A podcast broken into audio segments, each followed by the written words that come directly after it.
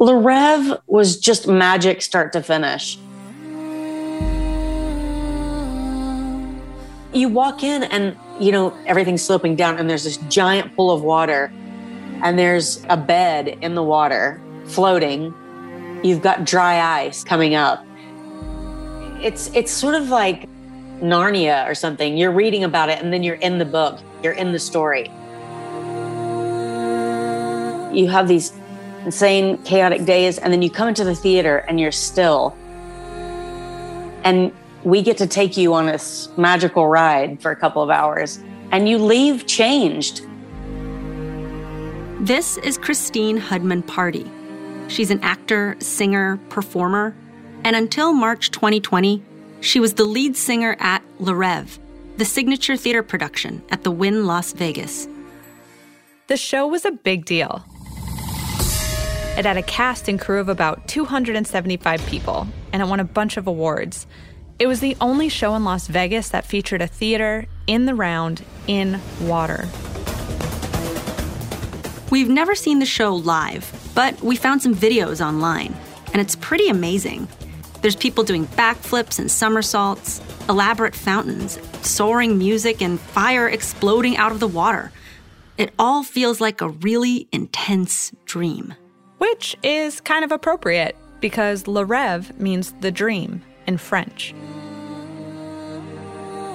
The show ran for 15 years, more than 6,000 performances. Christine had been the main female vocalist since 2018 and loved it. And then the pandemic. I'm Samantha Laine Perfas. And I'm Jessica Mendoza. This is Stronger.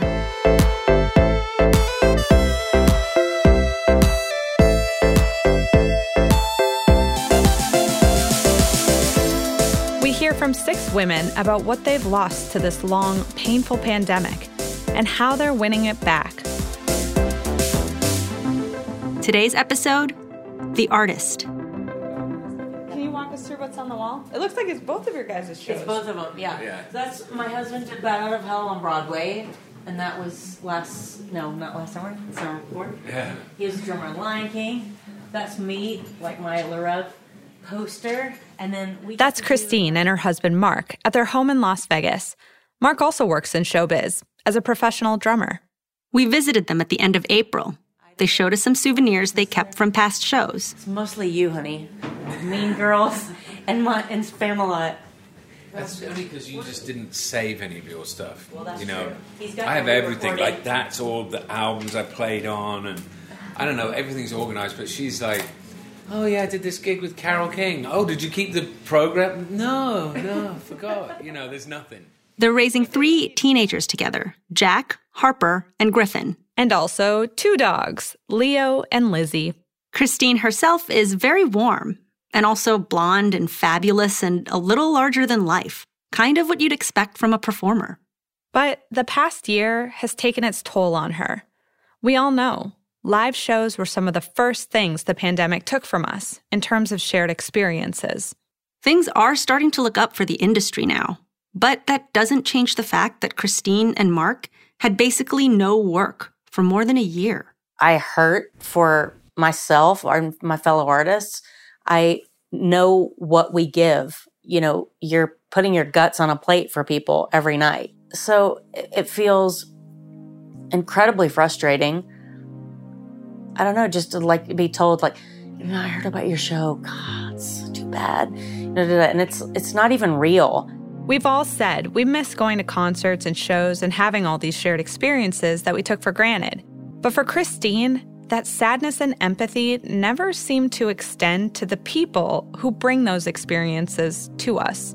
People like her and her husband and their friends. I don't look for people to come and save me, but I guess I just want people to know that this this is real. Before we hear more from Christine, a little bit of context. We first started reporting this series because we wanted to look up close at the personal, real ways that this pandemic recession has affected women. We knew that the parts of the economy that were hit hardest were those that rely on in person services and events. those also happen to be industries where women are overrepresented. So we went to a place that depends a lot on those industries, a place with a lot of Christines. Come get the best of the USA. Come out and play the We like to call ourselves the entertainment capital of the world. Las Vegas in every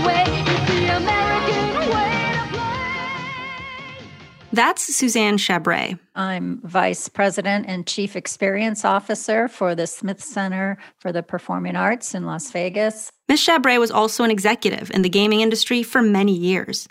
And she's a Vegas native. So she gets entertainment and its role in the city. Las Vegas sells escape, and entertainment is a big driver in that. We, as a community and an industry, try to make everything entertaining and over the top. In 2019, one in every four employees in Nevada worked directly in leisure and hospitality. That's according to the Nevada Resort Association. A huge chunk of those workers are in Las Vegas, especially on the Strip, which is the big center of hotels and casinos on Las Vegas Boulevard.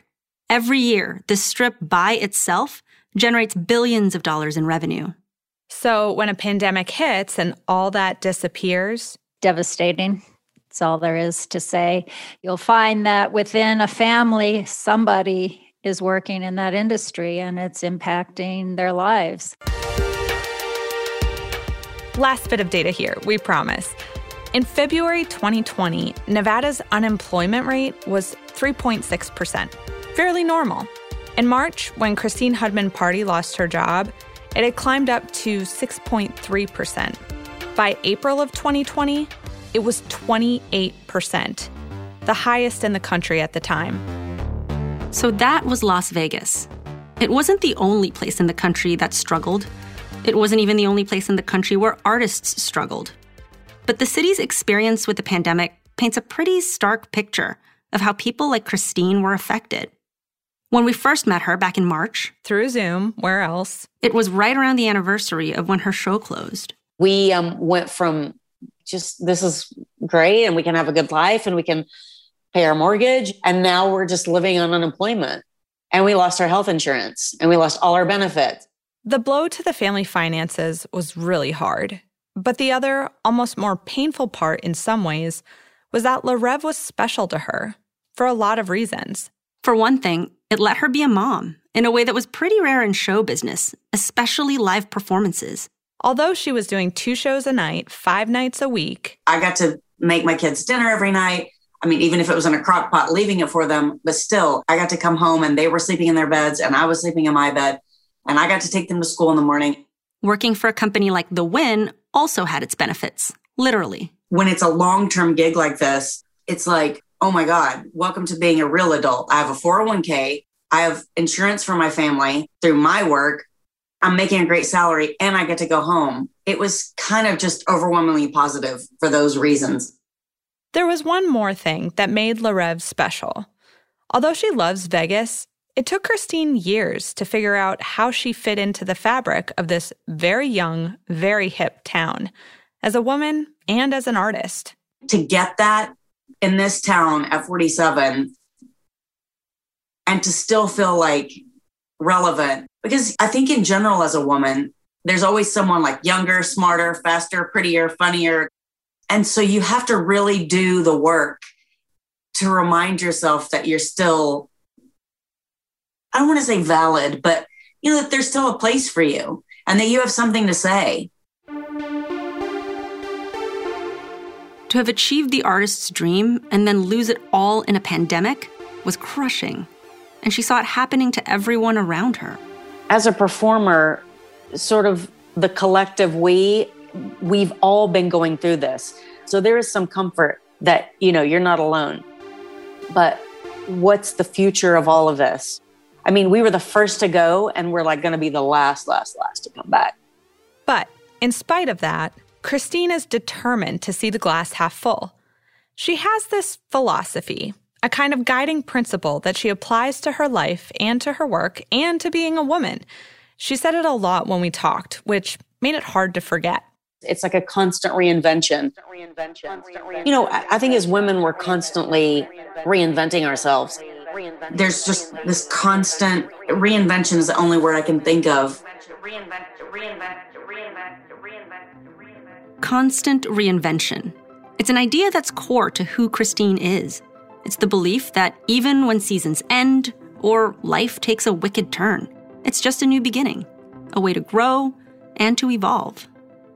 You might be able to tell from her drawl, but Christine grew up in a small town in Texas. 2,500 people. My dad, my dad was a wildlife manager on a ranch, and my mom was a secretary. So there was no one going off to New York to be an actress. In high school, she auditioned for her first role at a professional theater in Dallas. My dad was so cute. He was like, I don't know anything about what you're doing, sister, but I'll drive you anywhere you know you need to go. Sweet dad. Ended up getting hired, and like all the leads came from New York. So it was really like this summer is either going to eat you alive or it's going to create that spark that's going to make you follow this path. It's kind of the quintessential small town girl to big star story. Christine went to New York, majored in theater, and eventually began touring in musicals. That was the first time Christine reinvented herself. After she'd been performing professionally for a few years, she landed a role in The Full Monty. That's a musical about uh, dancers at Chippendales. It was amazing, an amazing experience, an amazing cast. And I don't know, it was just a joy, a joy from start to finish. Let it go! And it was just one of those things in your career that, you know, it's like a marker. Everything before that, everything after that, but that was like a special time.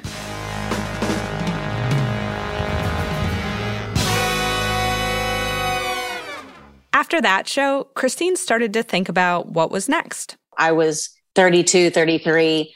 I, I can remember taking a mental note like, it could be a few more great credits, but then what if I can't have kids? Hmm. And just because you can have kids doesn't mean you need to have them. But for me, I knew I wanted that in my life. You know, I knew I wanted that experience. So I just, I made a conscious decision. I've been in New York 14 years. I'm ready for a change. Her husband at the time had a promise from a friend of steady work in Las Vegas. So off they went. And the month we moved here, I got pregnant. Christine realized she had to reinvent herself again. This time from full time performer to almost full time mom. The first years of me being here were just like having small children attached to my body. you know what I mean? And, and not that I thought it would be easy in Vegas. I just thought that I had some great credits. I figured that there would be a way in for me. And there just really wasn't a lot for me. You know, I would get like called back down to the end for like, oh, all the shows. And I would just never book it. Mm. That period had a lot of ups and downs. Christine loved being a mom. But then she and her first husband got divorced. She reconnected with Mark, whom she'd known a long time, and eventually they got married. But like a lot of women who take time away from work to focus on relationships and parenting, Christine struggled to find her groove again. When you're away quite a bit or you have children, you're sort of like, oh God, who am I? It, it's like trying to marry the old person with the new person. And just, it kind of rocked my confidence a lot. You know, I was just like, oh. After years of short term gigs, Christine landed the role at Le Rêve in 2018. It was a turning point for her career, but also for her as a parent. By then, her kids were in their teens. Mark was on tour a lot. He was gone and gone and gone. Like in the summer of 2019, for example. He went to play Bat Out of Hell on Broadway. And then he left from New York to go on tour. He did not come home, not for an hour, not for a day, from June till March of the next year. That's so long. So Christine had to reinvent herself one more time. This time as basically a single mom working full time. I'd get up at six in the morning and I would take my daughter to high school.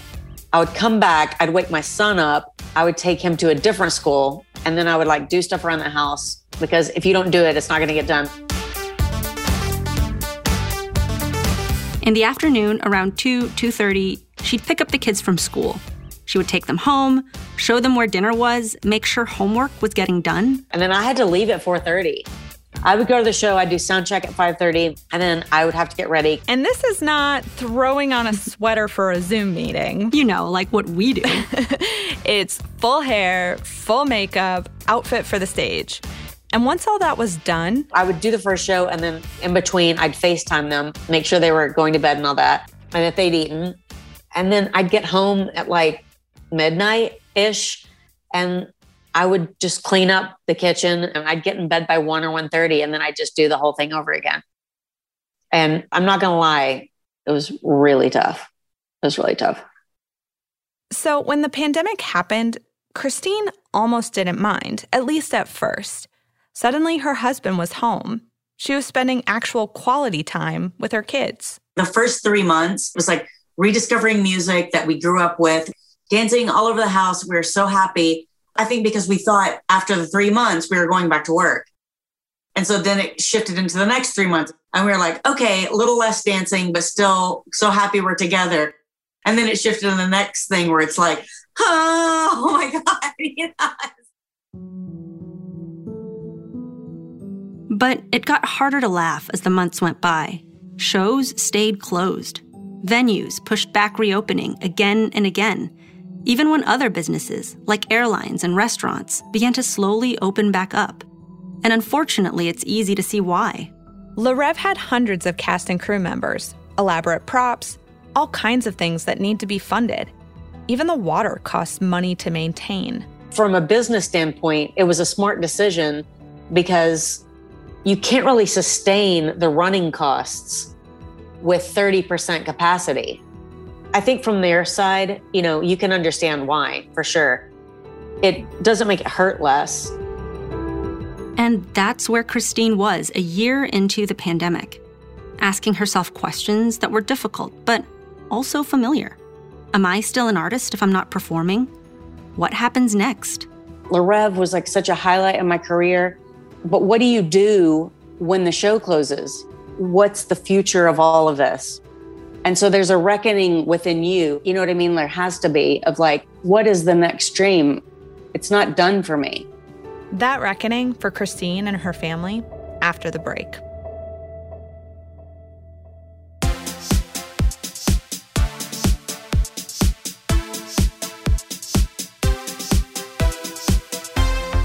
Hi, everyone. I'm Noelle Swan, the Monitor's weekly edition editor. Artists like Christine shine a special kind of light on the world. They bring joy and laughter into our lives and also help us to explore and ultimately overcome our fears. If you've appreciated this podcast, the best way to make sure we produce more work like this is to subscribe to the Christian Science Monitor. If you already do, thank you. But if not, you can do that at csmonitor.com slash subscribe. We really appreciate your support. Again, that's csmonitor.com slash subscribe. Thanks for listening.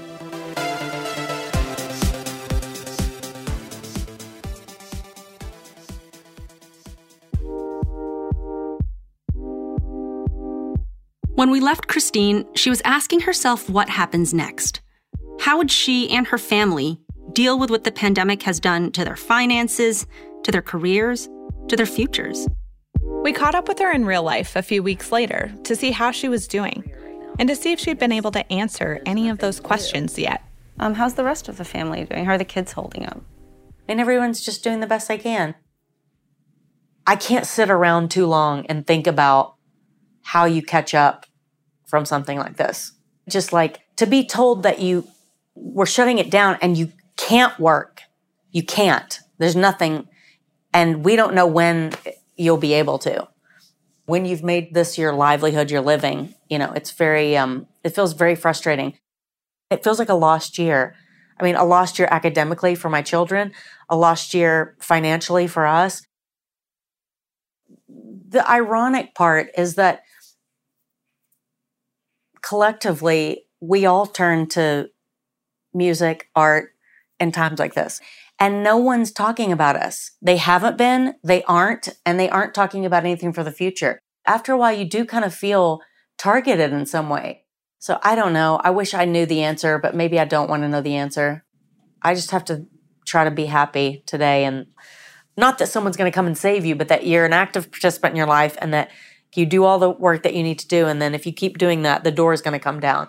So I have to believe that there are better days ahead. At least I hope. Do you think you might, at some point, look back on this as a period of reinvention for yourself again? 100%. Yeah. I mean, I have to. There are definitely lessons from everything. And I think that's a question that we ask, Mark and I ask ourselves a lot. You know, what's the lesson? We have a saying in this house it's you're free to be. And so we meet you wherever you are. I'm not going to try to tell them, like, don't cry, don't be depressed, whatever. I mean, sometimes you just are those things until you're something else, you know? Just feel the feelings and know that it's not always going to be like this. And there are some bright spots ahead, even if they're uncertain in the way that everything about pandemic life has been uncertain.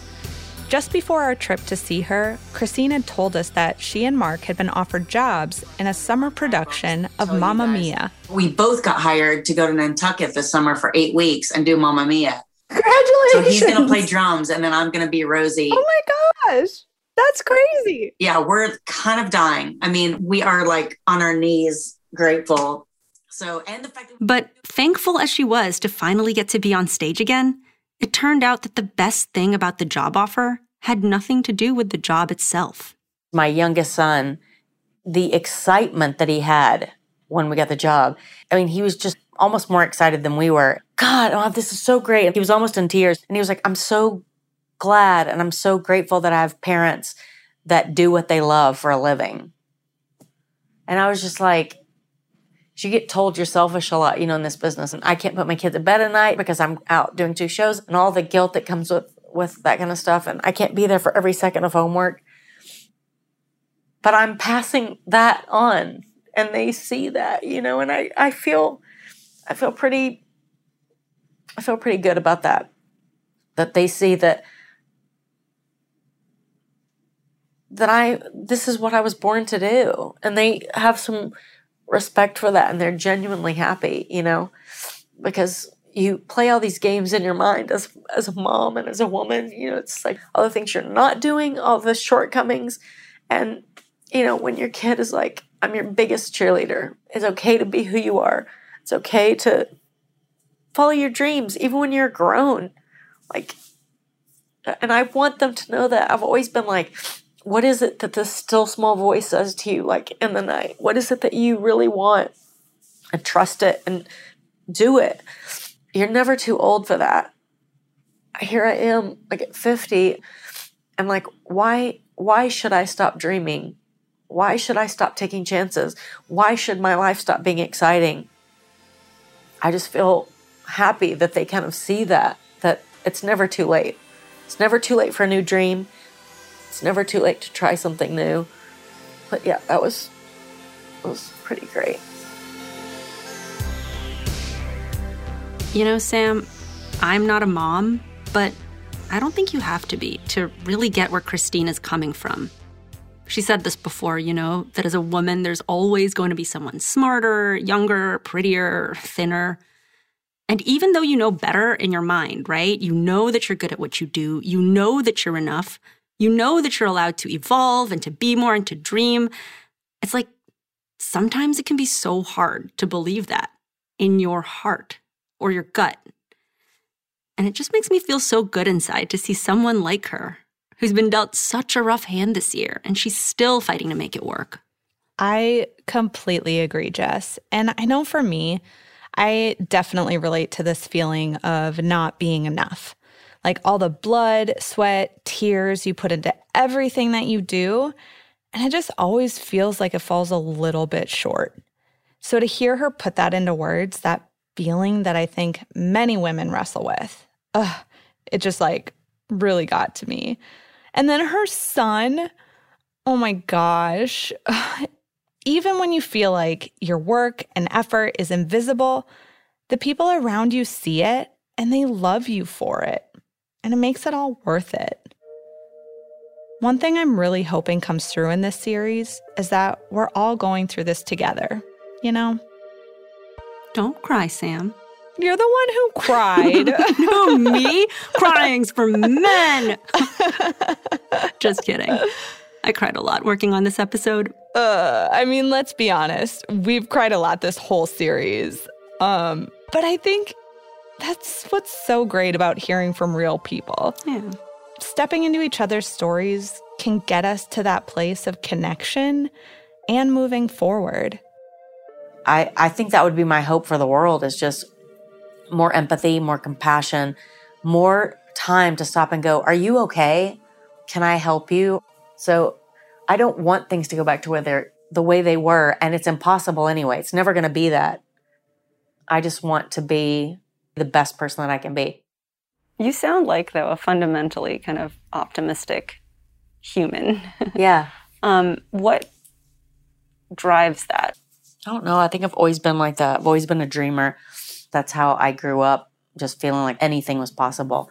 I told you that once. You know, it's like the big Texas sky in my imagination. So no dream seemed too big. It was just endless possibilities. And I think I always just still feel like that little girl in some ways. You know, it's so silly, but like Tom Hanks said in that in that movie, Because tomorrow the sun will rise. Who knows what the tide could bring? I always kind of think of that. You know, tomorrow the sun will rise. And that is very simple but sort of powerful.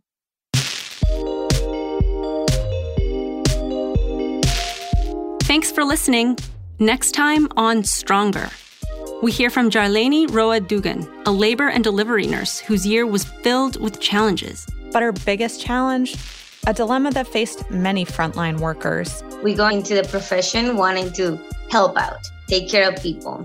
But this pandemic put us all into a bind. Do you take care of other people or do you take care of your family?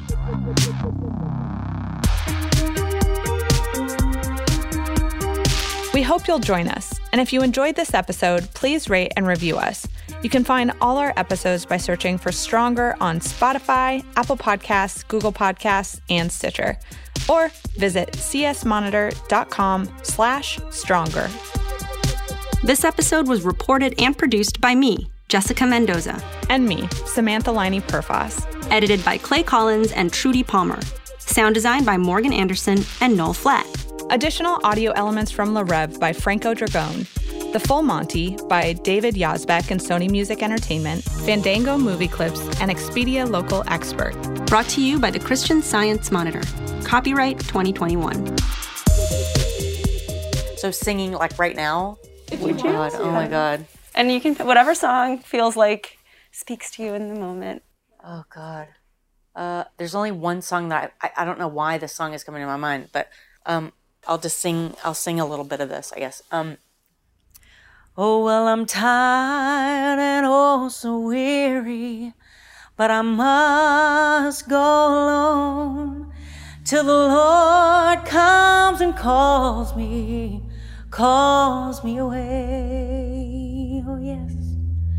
Well, the morning's so bright, and the lamp is light, and the night is as black will be peace in the valley for me someday. There will be peace in the valley for me, dear Lord, I pray. There'll be no sadness, no sorrow, no trouble. I see there will be peace in the valley for me.